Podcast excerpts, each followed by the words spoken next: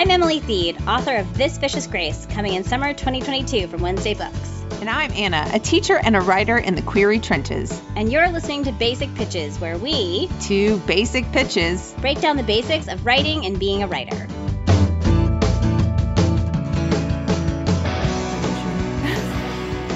Okay, we can't do that. Okay. Can't do that. I'm sorry. We're not going to do that, but that is exactly where it's going to open. Hi, Lisa. Oh, God. Hello. Oh, no. I can't do it. That was an easy one. Hi, Anna. Hi. Now it sounds like you're here against your will. Hi, Anna.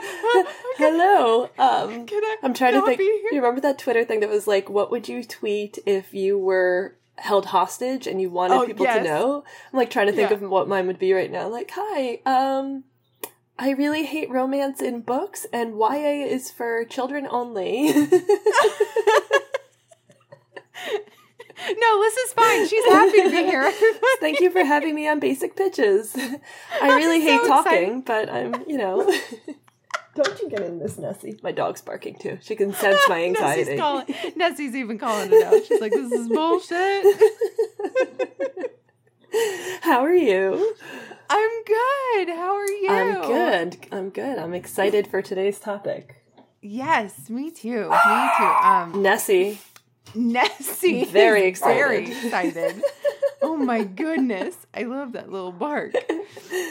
I love I like I love all the basic pitches pets that we have. Like we just have there's a bunch of episodes where people are like, "Here's my cat," and it's like rubbing up against the microphone, and I'm like, "This is the best." what if I do an audio file of just our pets? It'll just sound like odd rubbing, and your dog is named Duck, right? Duck. That's a yeah. great dog name. Isn't it great? He's he's named after a nerd D and D podcast. Is that um what's the podcast? It's a Adventure Zone. Okay, no. Uh yeah, it's we've started listening to the other nerd podcast Critical Role. Okay, that's that's um, the one I know better. We've been watching that one and it is great. If anyone listens to Critical Role, uh Percy de Rolo is my absolute son. I love him. So I don't know it well. I have uh, like someone I worked with, we often discussed Critical Role because they were yes. obsessed. So I like have a lot of secondhand yes. knowledge, and we did a lot of self care around Critical Role, um, being like a that, like an indulgence, a necessary weekly indulgence till three that in the morning. God, I love that so much. I love. I don't know. I think there's something fun. This is totally not about our no, topic, we'll but I think there. there's. I, I I love that, especially D and D and like that those kind of things have really like broadened nerd culture. Yeah. Like somebody who's not even like a like a quote unquote nerd whatever is like, no, I totally listen to Critical Role. I love Matt Mercer. He's a great DM. And you're like, I've never pictured you saying the words DM, but I love it. oh. Well, sometimes people get protective over that too, right? Like that's how I was with my emo music in the 2000s. Like, I like, you know, people would be like, "Oh, have you ever heard of this band?" I'm like, Bitch, I was at the show and there was only 12 of us in the audience. I, I tried to smoke the cigarette. He dropped on the floor. Leave me. I knew the words when you were in diapers. so much. I don't know how. I have no segues. I'm trying to find a segue here. Broken goals, broken dreams, broken boulevards, Green Day. Broken. that's the segue. Not an emo band, ah, not, but Man. you know, we'll take it. Punk rock. Some good yeah, 90s punk rock. I will I will take it, Green Day. Yeah, we'll Let's take go. it. Uh, so broken goals, Anna. How are your how are your goals doing today? Um my goals are doing okay. I catch myself making some not great ones. Um but uh you know, my my goals tend to be about progress like not progress isn't like little mile markers but like we're gonna try and feel this way or we're gonna do things to try and get this feeling. Very nice. Yeah but sometimes i screw up and uh, those goals become broken as you will inform us. Yeah. what were your goals today? Um my goals are are decent. My goals are decent yeah. i think. I've so i have had a few weeks off from writing, which I don't love to do, but that's life. Um, mm-hmm. Um, and then uh, the last few days have been like getting back into writing. And there's something really intimidating about like reopening that. First of all, there's something really intimidating about the name of the program, Scrivener, Scrivener, Scrivener. Scriv, scriv, scriv, scrivy, scriv, Scrivener. Yeah, I just really avoid Yes. saying it. And the fact that right now I'm on a podcast and I need to use the S word Scrivener? intimidating. Scri- I've been told I pronounce it wrong. Just call it the S word. Okay, so I reopened the S word. Um, I reopened shit. I reopened the S word, and that's what. Um, it's very hard to keep my goals healthy and keep my mind in a good place when I'm like, this is the first time I'm writing. Because book two is a contracted book; it's not a sequel, but they they Yeah. already bought it. They've already you know Yeah. signed something that they're going to pay for it. They've already partially paid for it. So, um, and I have to write more quickly than I'm used to writing, which is all great. Yeah. This is all fantastic. This is the dream. This is what I wanted. Um, but I have to make sure my process in writing for me and for myself and setting reasonable goals uh, Yeah. Is still intact. I got a wave of anxiety. like my heart just jumped a little bit at that concept, right? Like that's for so long. I am the kind of person that I don't, I never have, I, I've never imagined what a book cover would look like. Yep. I've never imagined, you know, I the only thing I've allowed myself to think about are acknowledgments, and I just always keep a list of people I would think. Um, but like I don't do book covers, I don't do book promo, I don't think about where it would be. I've never gone into Barnes and Noble and found where my books would be. Mhm. I've never done that because I'm like there that's so far away from where I am now. I only But, like, did it when I had the deal. I did it when I had that- the deal. And it was a really low shelf, like covered by the carpet. I was like, damn it. Damn it! Can we lift this up a bit? Get this Smith off the ground. but I I can't think of being there. Like that is that's so much. It's awesome. It's really, really awesome. It's, It's the bottom line. It's great. Um, yeah. it's great, but I have to. It's you know, the whole concept of broken goals is something I've been preaching about all over the writing community. I've done it. threads on Twitter about this. I have a blog post. I literally have a blog with two posts, and this is one of them, and it has like a thousand views just because I went and looked at your blog post just so I could have the link. Oh, good. Yay. and I went, oh, she only has two blog posts. so I was like, I was ready for immaculate posts upon posts upon posts. And I'm like, yeah, this is like what I wanted to see. There's like so this is the honest truth about me is I love writing. Love writing. I hate promo and I hate having a presence. I love writers. I love talking to people. I love Yes. books. I could talk about books all day. I have not updated my website in months. Uh it does not have like pre-order links. I think I tried. I might I might have done pre-order links. It doesn't have my release date like uh and I just keep, you know, like I have only so much time. It's not going to make that big of a difference. I'm just going to taking that time in writing. I'm not actually uh, in an What ideal I world. gently nudge you to uh, like update, take five minutes. Okay, you're like this is stressing me out. Please update just gently to be like, why not? anyway, I'll just just someday next week I'll be like, what are you doing? Can I talk to you for the next 15 minutes? Psych! Update your website. me sitting here like I, I want to, you know, excuse this thing I'm doing that I've been avoiding doing. You're like, how about we don't do that and we just do it? fair. Okay, fair. You can nudge me and you can check in with me next week and see if I've done it. Um. I have showered, by the way. Yeah, this hair is still damp.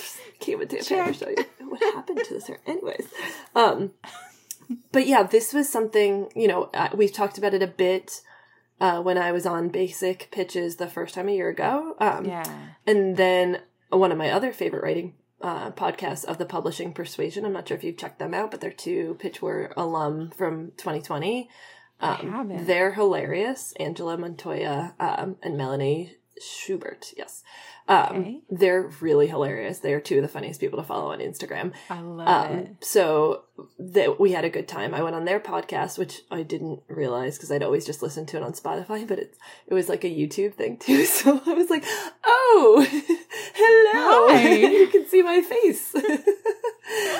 Anyways, I ended up talking a lot about broken goals there, um, and that sort of I think that inspired the the blog post or the other way around. I don't remember, but I got a lot of DMs from people just saying like, "Wow, that was just what I needed to hear." Right. Um, and you've read the blog, and so when you and I were discussing this mini series, we're like, well, we definitely, we almost called it Broken That- Goals. yeah. I remember that because it was so, it was, it came to me at the exact right time because as the as the post opens, it was like pitch wars just trash fire time. like there's there's no other way to put it is the trash fire time where everybody feels like a trash fire. Yes. And it came at this perfect time of you're you're setting all these expectations because even then a lot of my expectations for pitch wars were oh I just want to get one request. Oh I just want to get two requests. Oh I just want to get whatever. Oh I just want like these external things that I can't control to happen and I don't know. It was right time, right place. Oh, I'm glad. Perfect words. And I think even without pitch wars being a thing, it still applies. Um, Oh yeah. and I sometimes have to go back and like read it myself and not in a narcissistic. I have to just give myself advice because I'm the best advice giver. Um, just because sometimes my head gets unscrewed and I happen to write this in like a really good place. Yeah, I that it's so funny you say that because there was something that happened today. I am not one to normally like look up like quotes like therapy quotes or whatever because you know, I've been through I've been through therapy. I've had I have the things that my therapist and I talked about that are very poignant to me. I have those written down. I repeat those to myself, but like I was doing that and I I told my husband I was like I don't know why I'm doing this and he's like sometimes you just have to check in with yourself. Like even if you know those things, you just have to have a check-in to be like does this still you know, is this the course I want to go or is this not the course I want to go? And that's okay. He's so wise. Wow. Right? Very wise. He's so emotionally mature. he got that. I don't I don't disgusting. Whatever. I don't know where that comes from. As psychology wise, you probably know, but I'm like, don't know where you, your childhood and I is different. it's so different. So good for you being emotionally mature. I appreciate you. Thank you um, for being emotionally mature when I cannot. Thanks. Exactly. yeah, no, I had. Um, so for me, Pitch Wars is a good example, but I think you and I plan to go through plenty of examples of when our heads get Yes. unscrewed in writing world. But broken goal. A broken goal is a goal that you have no control over whether or not you achieve, uh, achieve that goal. So that is the definition, at least my definition of a broken goal. Yeah. So for me in pitch wars, and this is where again I've talked in the past about how I had to go to the deep dark place in order to get my head in a place where I could write just for me and enjoy it. Right. Um, for me, my goal in pitch wars I think was a number of requests. I think it was ten. I wanted double digits. That was like my goal, and I'm like I'm being realistic. Like Right. I'm pretty sure in my head I'm going to have 50, 55 requests because my book is amazing and I've spent months working on it. Um, and as artists, we have to believe in our work. mm-hmm. Like we have to feel that because we are absolutely giving everything we have. We are we are opening our veins and pouring them into these words. Mm-hmm. Mm-hmm. So we have to give it all. We have we make so many sacrifices to get to a point um, where we can put our work out there. We have to believe in Yeah. it. It's the only way. Yeah. In my heart of hearts, I truly thought I was going to be uh, in. And so we're talking about the showcase when our words are you know first 500 words plus uh, Yeah. including a pitch put on the internet and agents get to say whether or not they want them to see more etc and i was like you know what? Like 10 double digits would be really good. That's like for ya that's like average below average but like i'm pretty sure that i'm gonna have a netflix deal in like 24 to 48 hours so Right. um so i'm just you know this is the only goal i'll tell people. Like and so a family Yeah. would be like oh are you worried about your showcase thingy whatever it is? And I'd be like yeah i just you know i'm really hoping i get 10 requests and i'll be happy and then i'll be happy. Right it's like so did you get 10 yet? And i was like no no. And now I'm sad. I was already screwed. I was already completely fucked. Even if I got 10, that was going to be glitter in the wind. That dream was going to just disappear right. because that goal was not in my control. It was measured Yeah. by what agents thought of my work, um, what agents were in the mood for some of my work, what agents happened to click on me versus skipped over me because their phone rang. Um, yes. the right agent in the right mood at the right time who wasn't already representing something like my work. Um, at the time, I did not realize that YA sci-fi was not a Grand Slam big seller. Uh-huh. Getting better, but this was back in 2018, and it certainly wasn't. Right. it was not. no. Oh. Mm-hmm. You know that struggle as someone who showcased in 2017 with a YA. mm This is the sound of Anna retreating was- into a deep dark oh, place. Oh, sorry. Yeah, it was. I, I felt this. I felt this because that was a really big game changer because I've, I've talked about it before, but during 2017, I had a YA sci fi, and I think we talked about it just on a previous episode, and it was hot shit in the early stages of Pitch War. So getting requests from mentors, I had a request from every single mentor, and it came down to uh, I got to choose who I wanted as my it was a war. Those are rare. There's probably been five wars in the last four years. oh Jesus God! The book isn't that good, people. Um, Only one way to tell. Put it on the blog. no, Listen now has three entries. Anna's giving me the middle finger with her eyes right now. I am. It's the thing is dead. Put it Like- on the blog. like you can see. Put it on the blog. Can you see the fire in my eyes, like the and the color draining from my skin? Because I think about that book sometimes, and I'm like, shame. it was okay. it was a learning my mentor helped me make it better. Yeah. So I went into it thinking like I didn't think I was like hot shit, but I was like, it was this idea of like there's this possibility, right? And I had never allowed myself to think of that before. So then we come to the showcase and I allow all these external things. And I think that's where for me, broken goals come from. Like any broken goal that I have of, okay, I would like uh, my I think my goal was like something like 10 and because I was basing it off of how it performed in the initial picking of pitch wars the people who were reaching out to me like I had other mentors reach out to me and be like what is your book about? We saw everybody like the whole hu- like hubbub about it can't wait to read it. And I was like all this pressure. And it's when I make these broken goals is I'm thinking of what other people are thinking and Yep. base it off of that. And that is absolute bullshit. It's absolute bullshit and it's so, so tempting to do. Yes Right. And this is the thing that comes up me putting on my psychology hat for a second, but it comes up in, in therapy often too, is that oftentimes uh, we want things to be in our control, even if they're painful. Like the idea of, um, you know, agents rejected this. They did not request this because I suck. I just wasn't good enough. If I was good enough, they all would have requested. If, you know, if I was fantastic, they all would have requested. In a way that's like oddly comforting because it means then, you know, the next time you could just be better and, and it'll magically happen. oh wow You see that? That's the same thing with like, um, you know, for relationship ends and we're kind of just like, you know, I just wasn't good enough for her and da da da da. And it's like, oh, if only that's the case, or this date didn't work and I didn't hear from him again. Uh, and it's because Wow. XYZ. Because then next time if I do XYZ, then it'll work out. yeah So we're like subconsciously comforting ourselves. Yeah The hard truth is that agent requests depend on a number of variables, and only one is whether or not you, your writing was good. That does matter. You need a, I think you need to reach a certain quality that probably varies for each agent in terms of like, oh, you've mastered the craft of like this level of writing, what commercial fiction, whatever it is. But they have very idiosyncratic likes, dislikes, market trends, their read on the market trends, uh, sales connections, other books they represent, yes moods, zodiac signs, yeah opinions on mayonnaise. I A lot of opinions on mayonnaise, Anna. A lot of opinions on mayonnaise. Can you imagine if you got the agent call and the first thing they're like is, listen, listen, we need to talk about mayonnaise. On a sandwich or not, top bun or bottom bun or neither. Choose carefully. mayonnaise a blessing or a curse? You decide. There's no in between. What do you think? You know, my. Dare I ask about aioli? Ooh. Ooh, that was an odd laugh. Ooh. Scooby Doo got excited about aioli.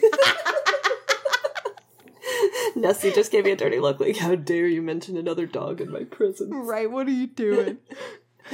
Uh, But yeah. but you're right. it has nothing nothing to do i get this often like i have friends in the trenches or i've, I've been in the trenches myself i've been this person to be like uh this agent reject like did not request my full they gave me you know a pass uh, or said or they passed on my full because you know they say they just can't imagine the market for it or they're just not looking for something like this but they uh, you know they said they wanted witches and i have witches Can we do an episode or I don't know if it is us or if there's someone else you can sit down with I don't care. Can we do an episode where we just break down all the different forms that agents send in? oh we should like the form rejections that just say I can't find a place for it in the market that has nothing to do with you as an author. yeah oh we nothing to do absolutely with you as an author.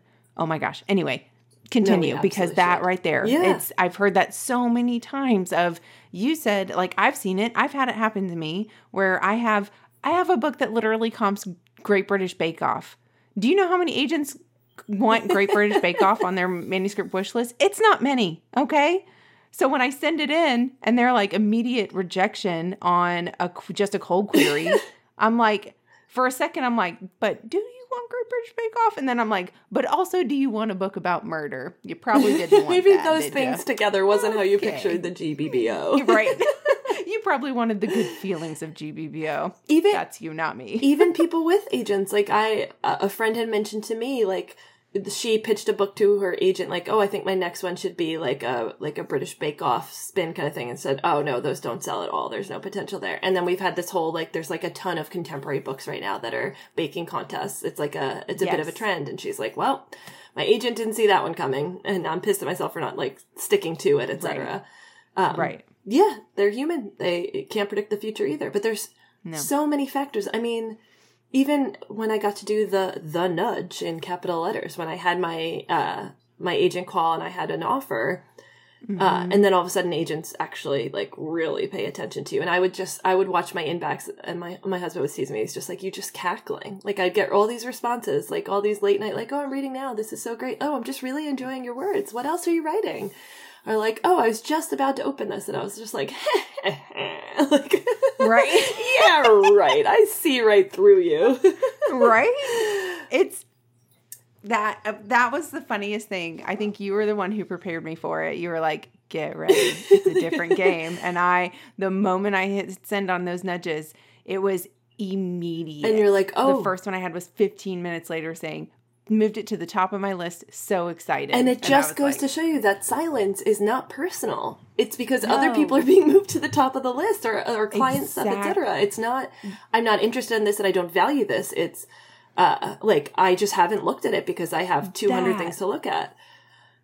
that made me understand the agent process Yes, so much more. same. It truly did because it was like at that point, I get it. I get where you're at because you are shuffling and shuffling and shuffling and shuffling. And like even having my call, like having another call with my agent about our edit, like the edit letter, I realized that they have so much work between balancing. Here they are giving me this call after they've just read my book again and done the edit letter.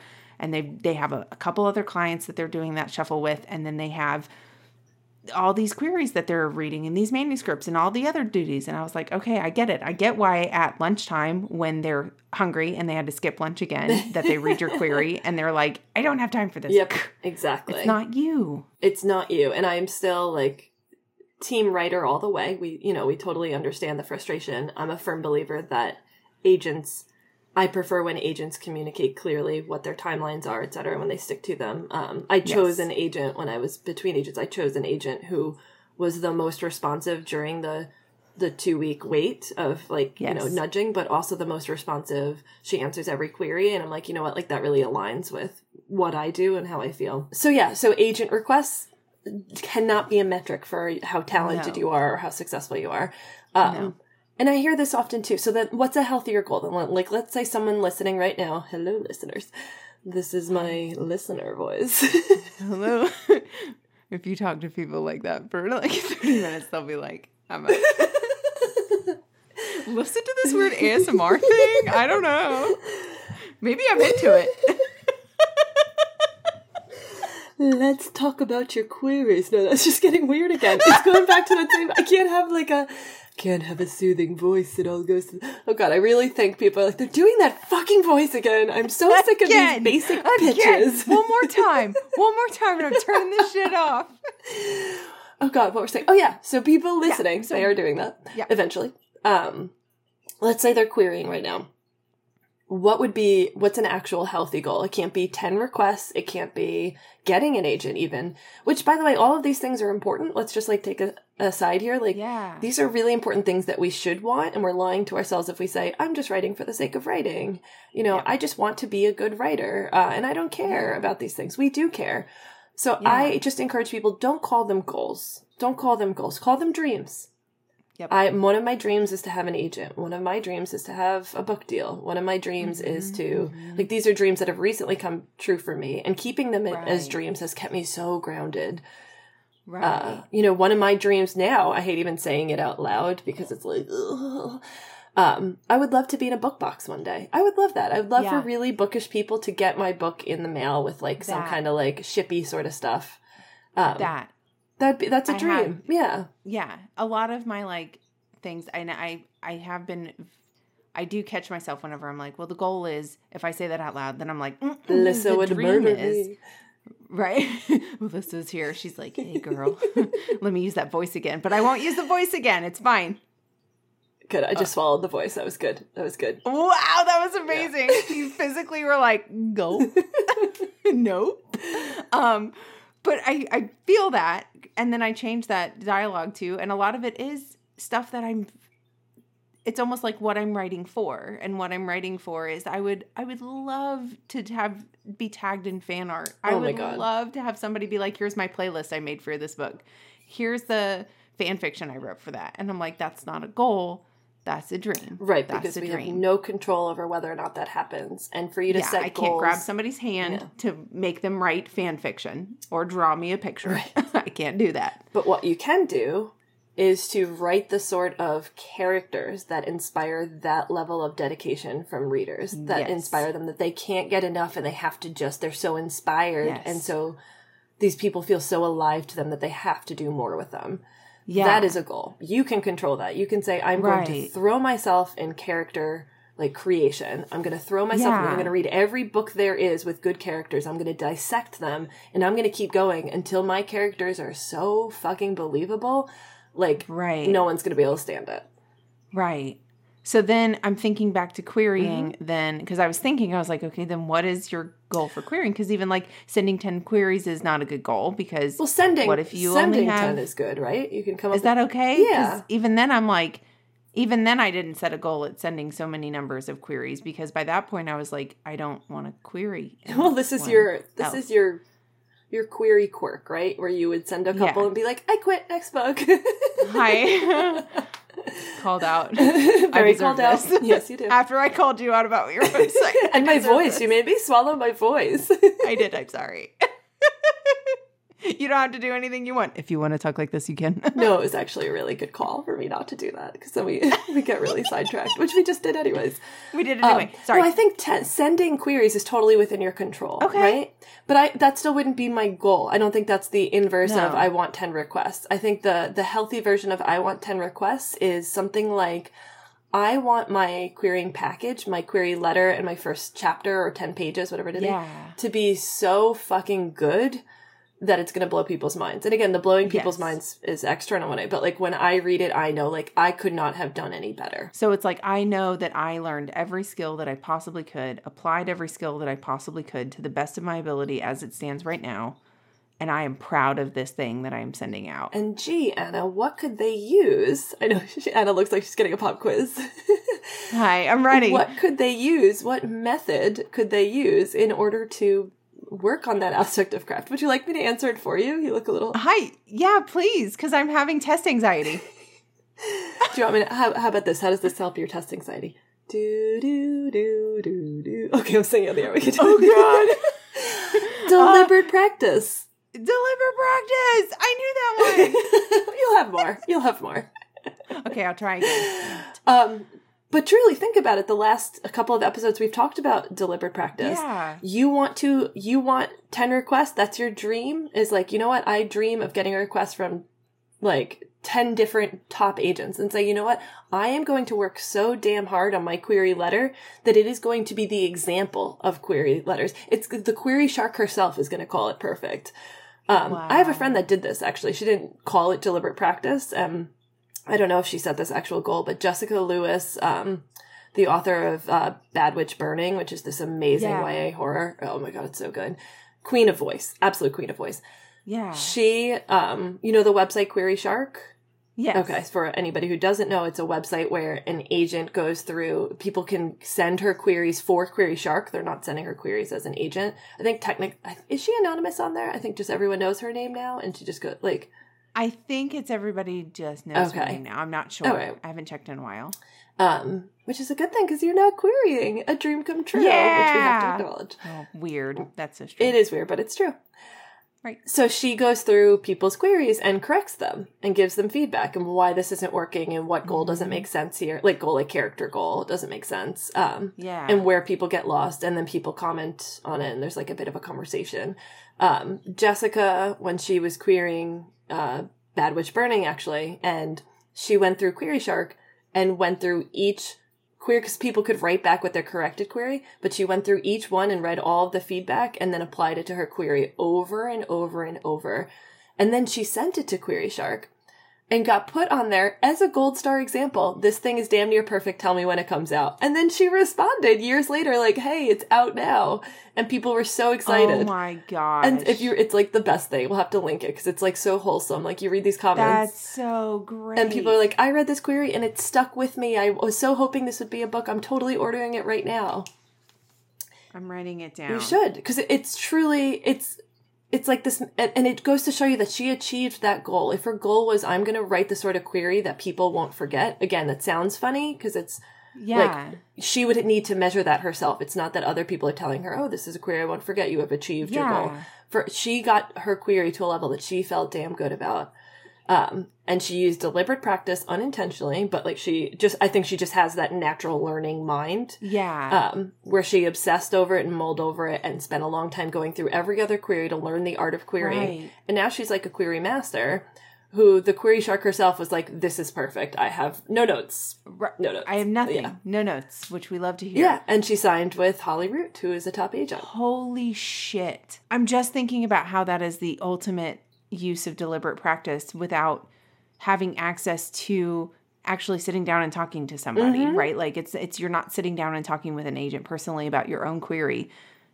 Jessica took all of that information and applied it to her query Yep. as it stood every time every and that is the amount of at like from that teaching mindset the amount of thought that takes to look at something and extrapolate what that advice says that's so much like that is her information for forever i think that's the thing that we talk about with teaching is like once you learn a concept once a once a student learns a concept it is theirs forever once they break through Oh, I love right that. struggle hmm and that is the fortitude holy shit And the objectivity of being able to say, like, okay, now let me compare this to this one. Oh, I could still do better. This is still tighter. I actually, when I was querying, I would take her query and use that as my example. Yes. Because it was so, there, it's just, and we really should link it because it is really like, um, Yeah. I'm sure she'd be like, honestly, we should have her come on once and talk about querying because she like, she reads my that. synopses and she, um, when I need to like send one in and she reads them to her grandmother.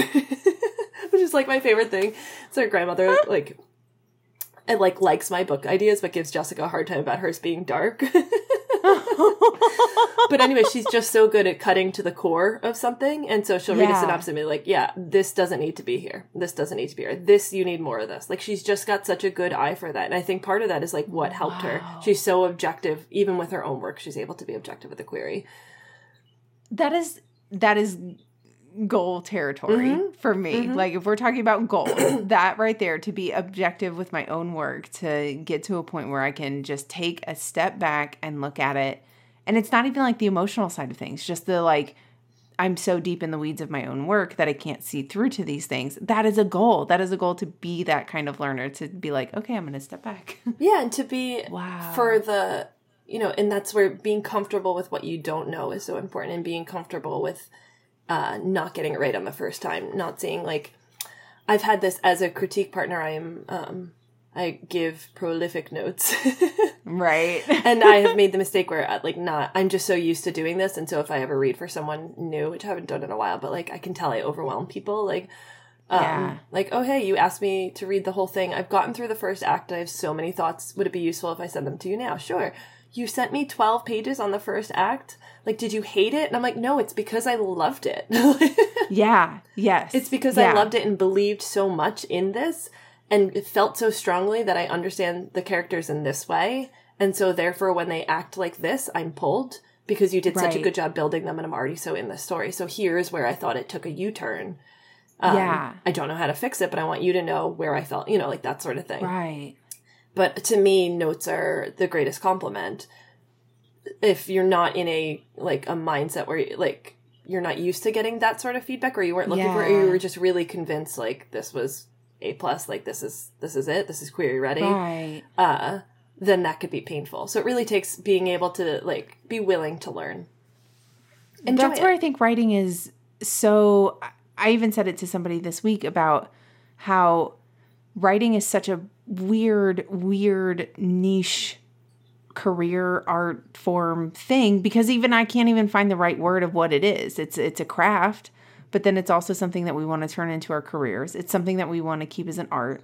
And art is naturally a thing of the heart. So you have to you have to be a little vulnerable to like admit that you are not so great at something and you need to become stronger at something or hear those notes. But then you also need to go into it with the confidence of, well, just because an agent rejected my query doesn't mean I'm bad. Mm-hmm. You know, like it's it's this weird balance of being open, also being confident, also being like wearing so many different hats. It's such a, such a mess of hats. Because yeah. two people won't look at the same painting and feel the same thing. Yeah. You know, two people aren't going to read Ravel and feel the same thing or even enjoy it the same right. way or maybe even enjoy it at all.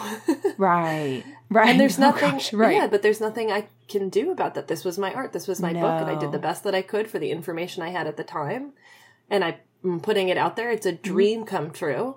Uh, but I can't set a goal in terms of mm-hmm. how many people buy it, how many people review it, enjoy it, yeah. how how high will my Goodreads review star thing be? I can dream of staying in that four range, but like, you know, I I never want to know. I never want to know because I can't control that at all. I think that's the thing that I have learned about this whole process and moving forward with this process is um, and that's something that my mentor prepared me really well for this time. We had many conversations about not comparing ourselves to other people. Um, it's okay if our numbers, our request numbers, are not like anybody else's. It's okay if all these things because the further you get along this journey, the more querying is the hardest thing you'll ever do, but the more there will be things like querying where you're going to have these broken goals. Now you have Goodreads. Now you have book boxes. Now you have TikTok. Now you have your book deal. How much are you going to earn off of that? Now you have foreign rights. Now you have, and I just, I just started tallying up all the things that you can make goals, bunny ears around those and that will tear you down. And even if you don't make them your goals, they still will tear you down if you're on yes. some subconscious level measuring, comparing, and measuring your own worth yes. by what other people are and aren't getting. Uh, yes. This is, and this is why I, I encourage people at any point in their journey to do this check in with themselves often. Like, what are my goals and are they within my control? Because yes. it never ends. It never yeah. ends. It's when you're querying, when you're getting requests. Um, what agent offers you get, how many, what caliber, how many sales do they have, whether you sign with a small press versus a big four, big five, whatever it is these days, what blurbs you get. Um, you know, I'm in this point now, I'm in a the 2023 debut group and these people are awesome and like it's nice to have people that are in the same year as me, the same season, but even something as natural as like my cover is still a work in progress because we're being very particular and I love the direction it's going. I'm very excited. Right other people are doing their cover releases. Uh, and of right. course, I feel jealous. Of course, I'm like, oh, I wish I had a cover. Uh, yeah. And I can sometimes hear that voice saying, maybe they're more important than me. Maybe, maybe you know, my we have yeah. the same publisher. Maybe they're uh, like higher up on the list than I am. Maybe I'm mid list and they're top of the list. Maybe that's true. Maybe that's not true. It doesn't fucking matter because it's not within my control, and I'm only going to drive myself crazy if I think about it. Right, right. What? And I usually I usually find when I have that I've I've gotten to the point now where I can catch myself with this. I can feel that downward slide, mm-hmm. and then I usually catch myself and say, whoop, whoop, whoop, whoop, whoop. "Why are we feeling this way? What what's happening?" And then I just go follow that thought pattern back to, "Well, I feel badly because I don't, you know, I getting an agent how many agent requests you get, like how many agent offers you get, didn't wasn't prepared for that. Oh yeah. Wasn't prepared for like everybody saying, "Well, I had this agent offer." And then I had 12 more offers. And it was like, "Oh, that's another metric." So it's like I even went back to that and said, "Okay, that's why we're feeling badly and does that fucking matter?" And it's does that matter? It's worth noting that people can be assholes at these milestones too. I'm sure you experience that a bit. Um, yeah. With every, and, and this, I, I think every step along the way, you get a full request, someone else who's querying or had queried recently. If people are insecure, then their response will be like, oh, I had one from that person too, or oh, they responded to me in this amount of time, or oh, did you get one from this agent? Like, oh, that's yes. too bad. Oh, oh, I remember, you know, when I had 17 full requests.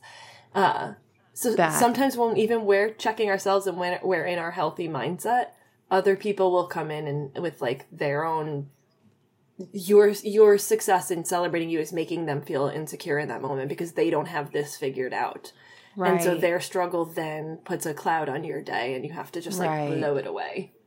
Right. And that's where like I've that thing that I've stuck with for the last couple weeks really has been what other people say about you or your journey is says more about them than it does about you. So what they think or say about you says more about them. So them saying that stuff, I wish I would have known that a little sooner. like I wish I would have known that then that it's somebody saying, "Oh, well, I had these many requests," or they start name dropping, and it's like, I know why you're name dropping, and it's because you probably don't have the confidence or whatever it may be, and that says nothing about me. It's fine. Yep. And people are nosy, and so they were trying to measure Yes. up. Like, wait, am I doing better than Anna? Am I doing better than Lyssa? Or am I doing worse than Lyssa? Or worse than? Am I getting more attention or more from the publisher, etc.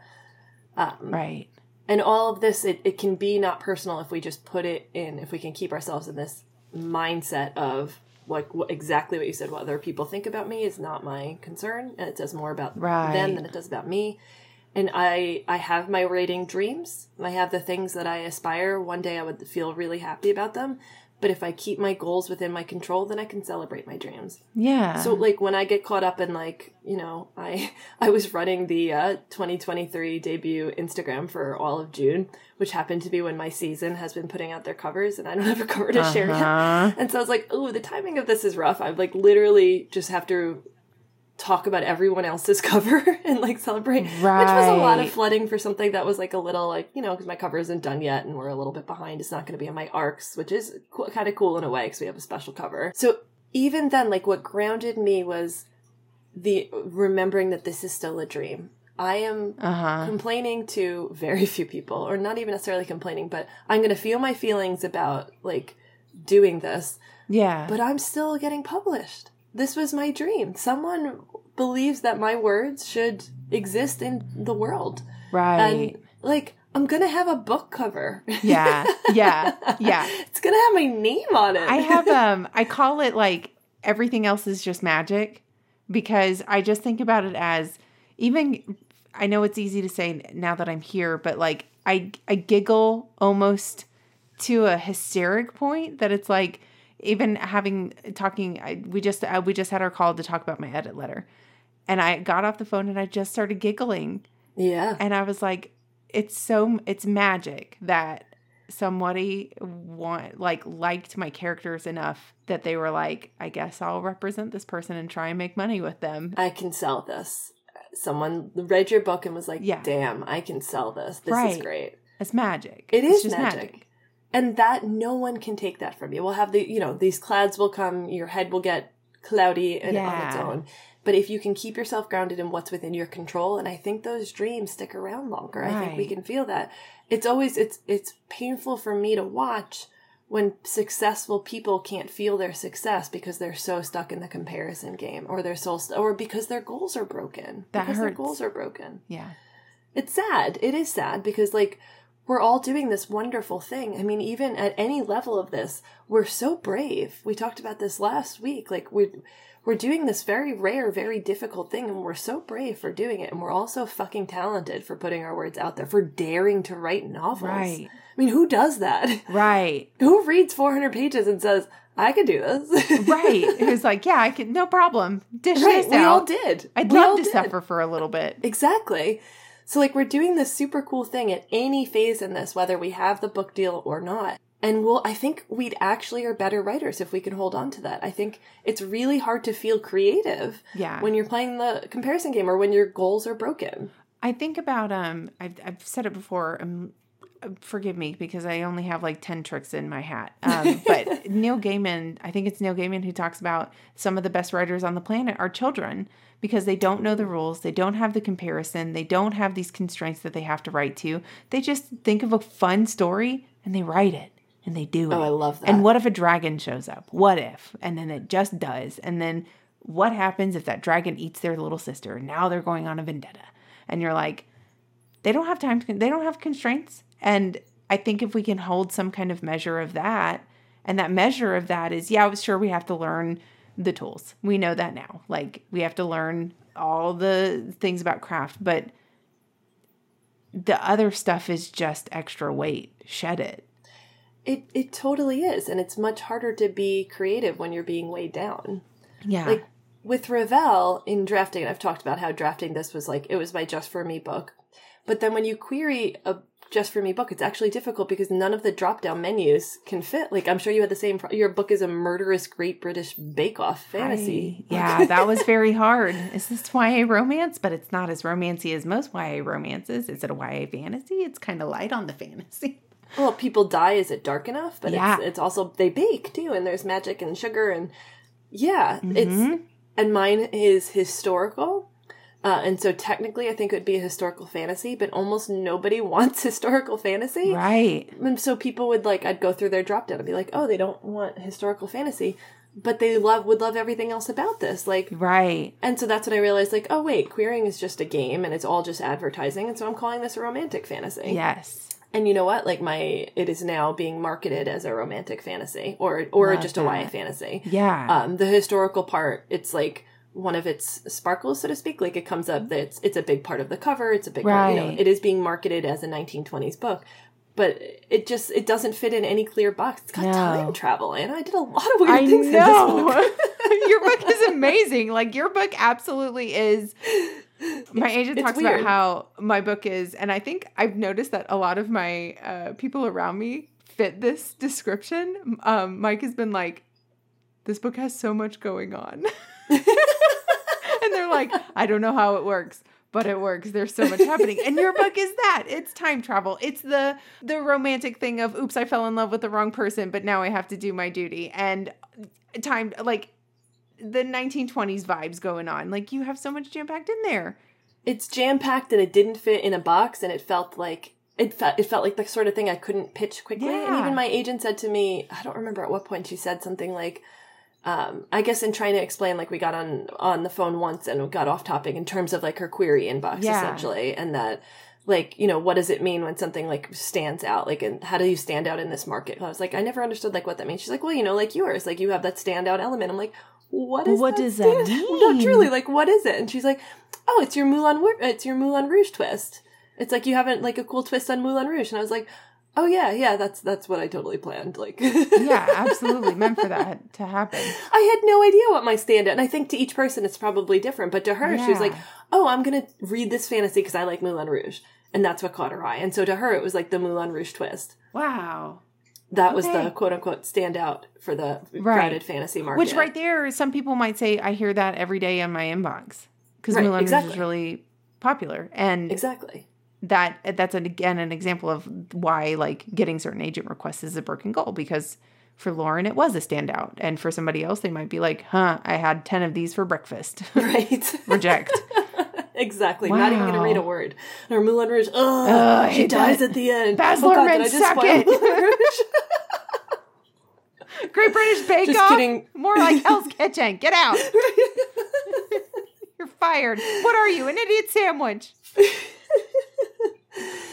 So yeah, at any stage in this, it's really important we keep our head on straight and like that Yeah. we just don't if we can't achieve it, it's a dream like if we can't purposefully achieve it, if we can't measure it, it is a dream, not a goal. And it's important and it's valid and it is not a goal. Yeah. So I'm almost wanting to kind of because I feel like this episode has been like all over the place, mostly because I have railroaded us a couple times into I you know to. rabbit trails. Uh, I will not do the voice. Rabbit trail. Rabbit trail. what is a rabbit trail anyway? Uh, No, A ra- that's a no, we're not gonna go there. You're not gonna okay, we're not gonna go there. Anyway, I feel like it's gone everywhere. So I want like sometimes I like to bring it back to just points, right? Of almost as if we could go through the writer journey. So we've talked about querying and how getting a certain number of requests or full requests or partial requests or offers, that's all bullshit. Those aren't you know, those aren't those are broken goals. Uh things those are dreams. We don't want them. We want them, Yes. but we're not going to put them as goals. So good goals are going to be I'm going to make my query as best as I can. It's going to be I make the manuscript as best as I can. Can we take a micro step back before we go forward? I'm curious about the writing process.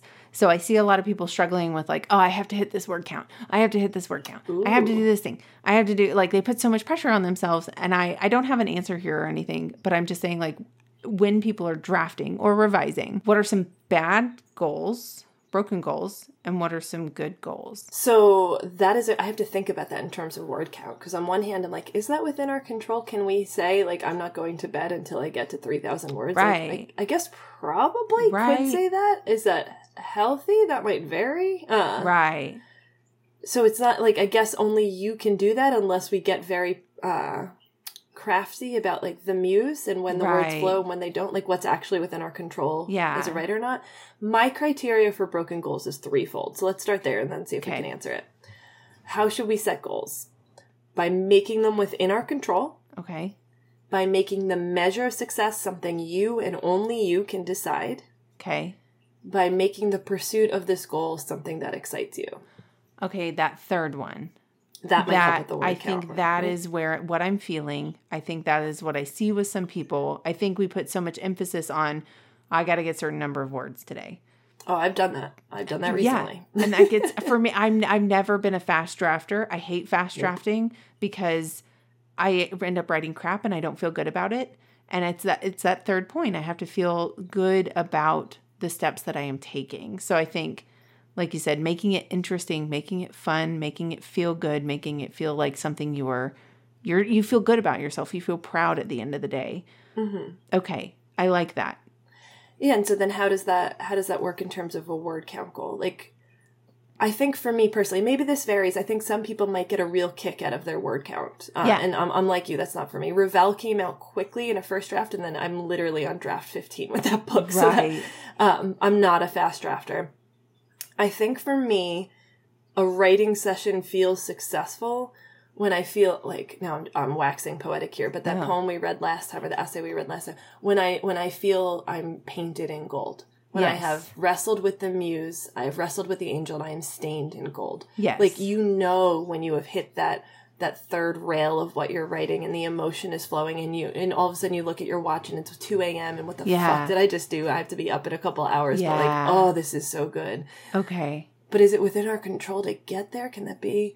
I don't think you know what? I don't think timelines uh are necessarily within our control. They i goal is funny. I think time is important and as a psychologist i would always like parents should always give timelines and like expectations should Yeah. be clear and so i'm like a little bit torn in like this nerdy way but i i don't know how timelines exactly fit into this I don't know either. And I, I think it's just one of those, it's interesting to think about because I do see so many people that are like, oh, I'm going to get this draft out in a month. And I'm like, whoa. Because then what happens if you crash your car and now you're like in the hospital with a broken leg for a week? And Wow, Anna, like, you went I'm just it. saying, like, you, what if you, what if you just don't feel great one day and now do you feel like a piece of shit because you didn't get it done? Like, that's, that's where it's like we have to have that leniency. I'm, I've adapted a thing in the last really year and year and a half is to kind of find this pace where I feel that feeling from that poem, even if it is doing background work. So, like last night, I wrestled with uh, antagonists, and what you were just describing is kind of how I felt when I got done. And I was like, I'm not, go- I'm it. not going to stop until I find something that makes me excited, that makes me kind of like have that writer brain. We talk, my husband and I talk about it as like writer brain because there he'll be talking to me and he's like, you don't hear a word I'm saying, and I'm like, nope, I am still. He's like, you're still in a kitchen baking and murdering things, and I'm like, yeah, I'm sorry. So I like, I like the concept that timelines aren't they're not broken they're not dreams they're not anything they're just no there's something separate that I- to be gentle prob- with Yes, maybe. we have to be gentle with them because we could, as Anna lovingly pointed out, we could get into a car accident and i'm die. Sorry i said break your leg oh, sorry. Whoops. My car accident was worse go than that yours. dark. apparently. I have a Prius. it's tiny. this was an 18 wheeler. this is terrible dark humor oh, sorry. oh my goodness I always take things too far. I can't I help love it. it. It is who I am. um, circling back, getting us back okay timelines probably are important to keep us going to some extent. Like my issue is that I will in my writing group, my writing Slack, always gets on me for this. I will rewrite, rewrite, rewrite, rewrite, rewrite on repeat until I am absolutely forced to move forward. And it's usually time that forces me. Yeah. Yes. So sometimes those are self and like inflicted goals, self inflicted wounds. Right. Sometimes they're self inflicted. In like with Ravel, it was important to me that I at first I was like I want to query in the fall, Right. Because I'm not querying in the summer because everyone's away, but I want to query in the fall, and I don't want to query too late in the fall because then we're in like Christmas, winter, uh, Right. so that timeline was good, but that's like, I guess it is a kind of a goal, but it's not fully within our control. It's like a something we're striving towards. Yeah. it's, there's a framework. It's like some metric here that I matters. like that. I like thinking about it that way because I just don't want anybody to ever feel trapped by this seemingly arbitrary timeline. Like it doesn't have to be that way. Um, so we really don't have a clear answer of like broken goals, but it is always like a good goal is always to like strive to be better at something or find something that makes you feel good in that Yeah. I think craft wise, the goal is always some degree to be better. My overall goal is I want to be Laini Taylor good. Love that. That is my goal. That is my goal because it's not I want to be a bestseller. It's not I want to make a million dollars. It's I think that she has mastered a lot of things I really and truly respect that I know I am not there yet. I think that I can write a really twisty plot, Yeah. but she can write a really twisty plot where there's no good and there's no evil. Mhm. Like where it's all so Mhm. balanced and it's so eloquent and prosy and I can lick it. I love it so much. And it hurts. Her words hurt so much that I can't put them down because I I'm still bleeding and I need to be healed. So I want to be Laini fucking Taylor good. And I like the distinguishing of because I think sometimes when we say those like big boss like blockbuster names, like if we say Leigh Bardugo or N.K. Jemisin, it's like, no, we're not talking about copy sold. We're not talking about anything like that. But I think sometimes people hear that and that's what they think. And Yes. it's more about this is the what the writing evoked in me, and this is what I want to evoke in other people. And I like shifting that focus of like why this person, what about them, what about their style. Totally. Love I know, that. and it's a it's a really good point. It's that to me is the healthy version of being like a, a number one New York Times bestseller. Right. Laini Taylor's a number one New York Times bestseller. That would be an absolute dream. I'm not going to deny that. It's something Yeah. I won't even let my mind go to. But the goal version, the healthy version of that is I want to continue to work on my craft and sink so deep into plot and twists in particular and characters and good versus evil. Yeah. And every word counting and being lickable that Laini Taylor is like, well, I gotta watch this Lyssa Mia Smith chick. I don't think yes. if you're listening, Laini, I'm coming for you. I'm coming for your oh god, that was the creepiest thing I all think of I've said your on this all of your readers will shift over to me. Oh. No. I'm just imagining getting canceled. Like that one author threatened Laini Taylor. Red Laini Taylor. It was wild. Did everybody just hear that? Violence isn't defensible. I never said violent. I never, said anything violent. Never. Strike it from the record. I'll just do a bunch of beeps over everything that you Thank you. Oh, that won't be creepy at all. Do you hear that, Laini Taylor? Beep. you. but really, it's like I greatly admire you. It is. I greatly admire you, but I'll delete that part. So that brings me to like along that process. So we already know querying. It's a broken goal to say I want these no, this number of agents to get you know request my book. I want this number of agents to offer on my book. Blah blah blah blah. We sold the book. broken goals. We've already mentioned one. New York Times bestseller. Um, in case anyone listening doesn't know this, I will demystify this for you and let New York Times come for me. Did you hear that? She just threatened the New York I did. Times. Come for me. Bring it. It's a curated list. No one knows how it works. No one knows how it works. Um, somebody might tell you they know how it works, and somebody may come to the show and be like, "No, I know exactly how it works. It takes this thing, this thing, this thing, and this thing." That's a bunch of bullshit. No one knows.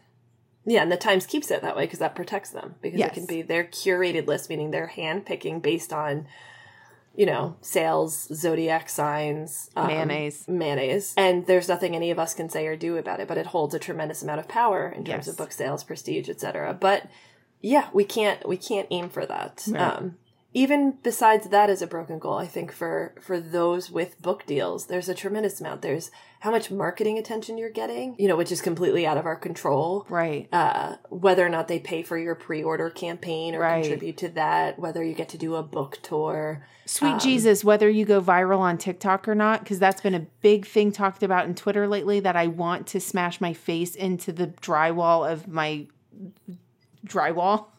I can't even think of words. I'm so mad. I get so mad at social What's media. What's the discourse? I think I've missed it. Oh I my haven't been on Twitter. Gosh, there has been so much about selling books based on their TikTok ability, right? Like there, there there's been so much discourse that I'm like there's too much of it. But the one that I found today that I was that was worth five seconds of my time, and then I shut my phone down, was people talking about how books aren't selling unless they have an element that can be sold like to TikTok people that they're going to grasp onto. And I've I've heard some people talk about like, oh, I guess I better get in on TikTok now, and I'm like, but why? Does it bring you joy?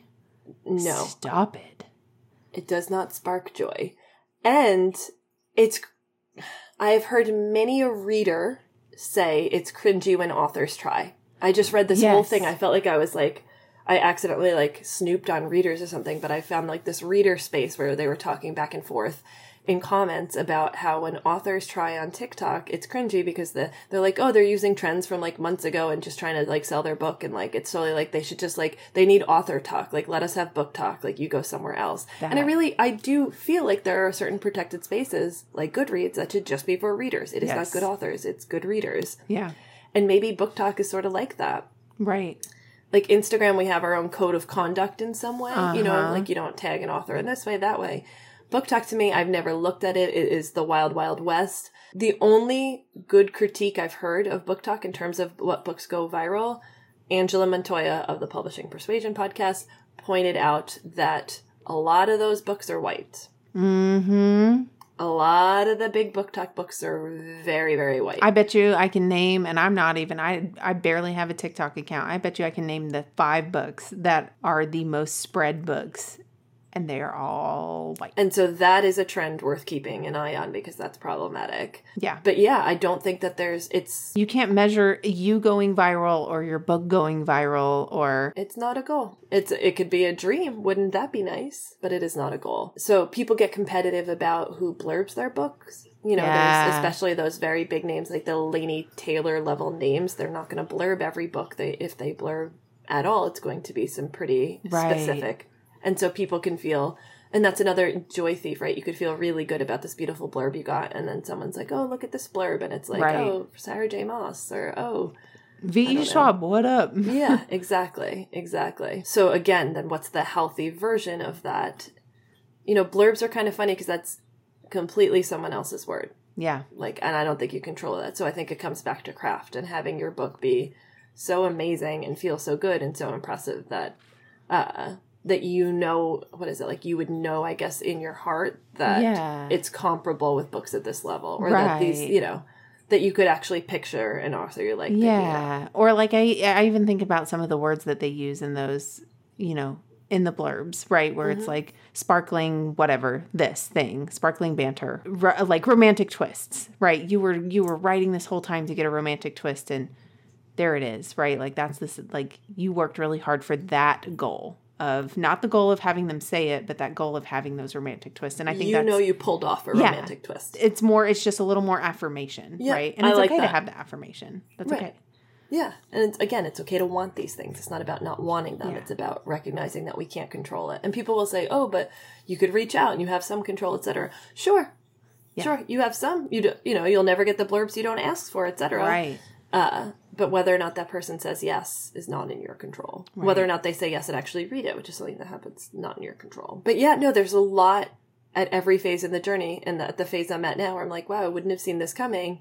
And there's a lot. Again, if you don't get this under control, it will make you miserable. Yeah. What is the statistic I heard? I have no source for this. I don't know if it's accurate, which makes it my favorite kind of statistic to Love share. it. So something like 90% of published authors don't make it to book six.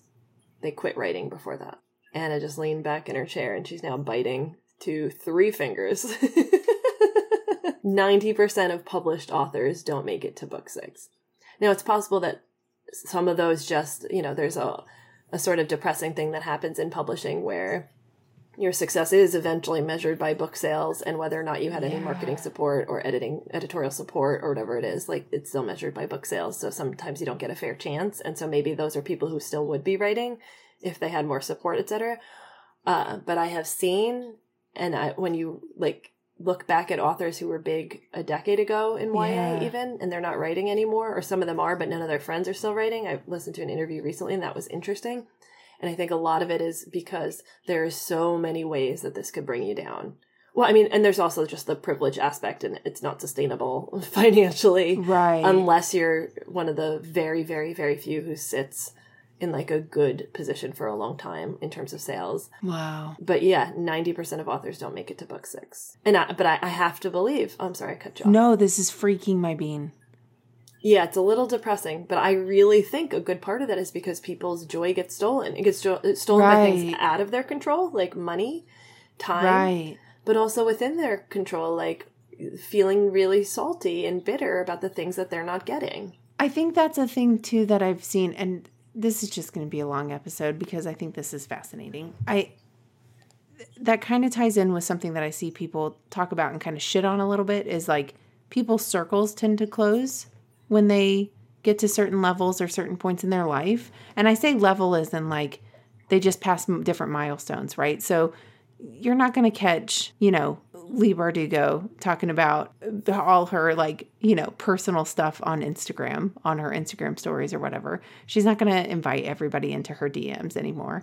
Like that's that is long since passed for her. And it's that idea of protecting and it's it's not per, it's not personal. It's protecting themselves, right? It's creating those boundaries to say, I know I can't invite this in, right? I can't invite this comparison game in at this stage. And I think it's it kind of reminds me of like V.E. Schwab, where she's like, um, I won't believe that there is a movie or a TV show being made of my uh, material until I have popcorn in my hand.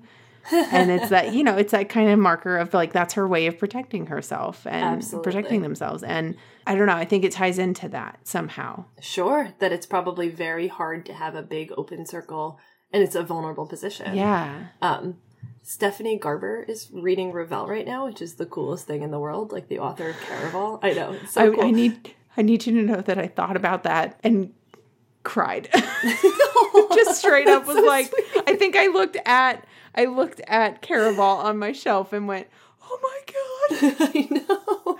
Yeah. That's so nice. I still, I still like. Ee. So yeah, she she posted about it on Instagram and tagged me, and I was like, holy shit! Like Stephanie Garber just tagged me that she's starting Ravel, like one that's scary, awesome in a great way. And again, it's like out of my hands. She could hate it. She'd be like, what is this bullshit? Um, but then like.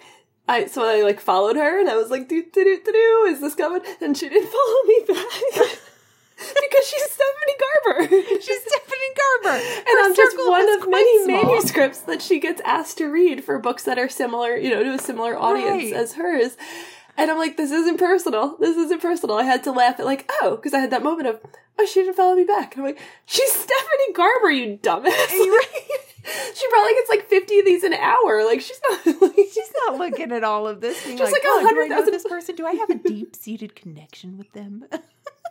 right. Like, let me add her to the 100 people I follow because. right. Oh my gosh. It's not personal. It's not a goal. yeah, because I mean, if the if truly that statistic, if ninety percent of people do not publish again after book six, like they stop publishing, then you have to protect. You have to protect that again to make that creative well as deep as it can be. You have to protect that, and that is saying no. I don't invite certain people into this aspect of my life because I know, like I know things that I'm bad at. I'm bad at the comparison game, so I just shut that shit down. Like during the Pitch War showcase, I shut Discord down. I shut all the like communications down, and I was like, I will check in with you all once a week. I'm here if you really need to cry. My messages, my DMs are open, but on the public where there's lots of us, I can't handle it. That's on me. That's not on you. Nope, I, I did the same thing. I totally did the same thing. And even with the debut group I'm in now, they're such lovely people. And I'm like, I know I have to make more connections because it's so nice to have people stressing Yes. about the same things coming up together in that way. But I can't, I have all of the notifications turned off because I, I, I need to be in the right headspace so I don't play comparison game. I That. need to just be genuinely happy for people. That. Um, and I've been balancing. I've been feeling good and doing well, but I can't have those notifications on because then I'll be like, "Oh, this person is already up to this, and I'm only up to this, and this person just got this award or something." I'm like, Mm. Right. again, I'm living a dream right now. Right. I'm literally living a dream. Why I can't have that? Stephanie Garber's reading my book. Like Stop that's there. Full stop. Whoever thought that Full was going to happen? Yeah. Why? I have no reason to feel anything but joy in writing land at this moment. Right. Like their success is not my loss. Sorry, I got emotional again.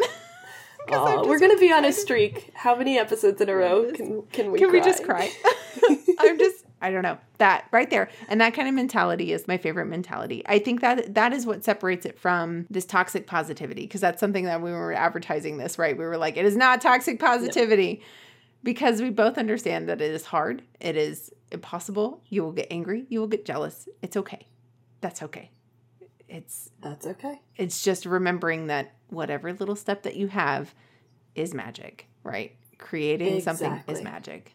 You are creating something with your words. So you looked at a book and said, I can do this. Or even Yeah. better yet, mo- more likely, if you're listening to this, then you're this dedicated to your craft. You looked at a book or a screen or a blank page and you said, I can't stop doing this. Yes. I have to do this. I got all tingly because that's how I feel about writing. That's how I feel about writing too, to the point that like these last couple of weeks not doing it, I was like itching. Yes. Itching. Crawling out of my skin. Yep. Yep, yep, yep. We're at a wrap up point because I would literally start another conversation. So I'm going to be that person. Um, Do it. Lyssa, what is something that brought you joy this week? And I promise not to get all deep on us like I did last week. I think I got deep on us. We I did it. we both were like, analyzing your parents. let's, let's get deep. Grief. what brought me joy this week? So actually, I'd, I'd have to say, summer camp started, uh, which means that my writing time is back. Like during the days that I'm not in my in my psychotherapy stuff. Um, so I I was able to write and get back to like the words were really really flowing a couple weeks ago, and I had that breakthrough that I mentioned last week where I realized if I flip the order, then like I could save myself a lot of words and keep the pace right. And I went back and did that yesterday because I'm incapable of moving on when I plan on switching something. Uh-huh. I'm really working on that. Uh, and I hit uh, my word count for end of Act One was exactly twenty five thousand four hundred words. That's my favorite thing because we had just talked about it and you were like, on that episode, you're like, it's over 40,000. And we're like, it needs to be half of that size. Oh, God. And then I saw that on Instagram and I was like, hell yes. And I didn't write a new word. I just like moved things around and deleted. And I don't know. My editor could look at this and be like, "Uh, Did you? what did you do? What did you do? What happened?" Because she she approved some of what I deleted. Oh, yeah. You know, like it. I had the seal of approval from like you know my editor. Well, but that's that's one, the name of the game now. works. I'm writing for me. Yeah. I didn't like the other version. I'm It's sorry, gone. Kristen. I'm just kidding because I will literally do whatever you tell me to do. Don't fire me. Best editor ever. So. Best Fits Forever, right? right, right, Right, right, right. This book's still a go, right? Green, green to go. Green to go. I promise this. It'll still be good. Just trust me. I'm stained It's great. with It's a genius thing. but yeah, Stained in so- gold. I promise. It's gold. It's gold. I'm like literally writing. it. We have to believe it when we're writing it. We don't know until the draft is done, and I'm like, what did I do? I mean, obviously, I saved those. Yeah. those words I deleted. That's Obviously. the the S word, You don't scriven or scriven da da da. So Anna, what brought you joy this week? whole conversation. Goodbye. Bye, bitches.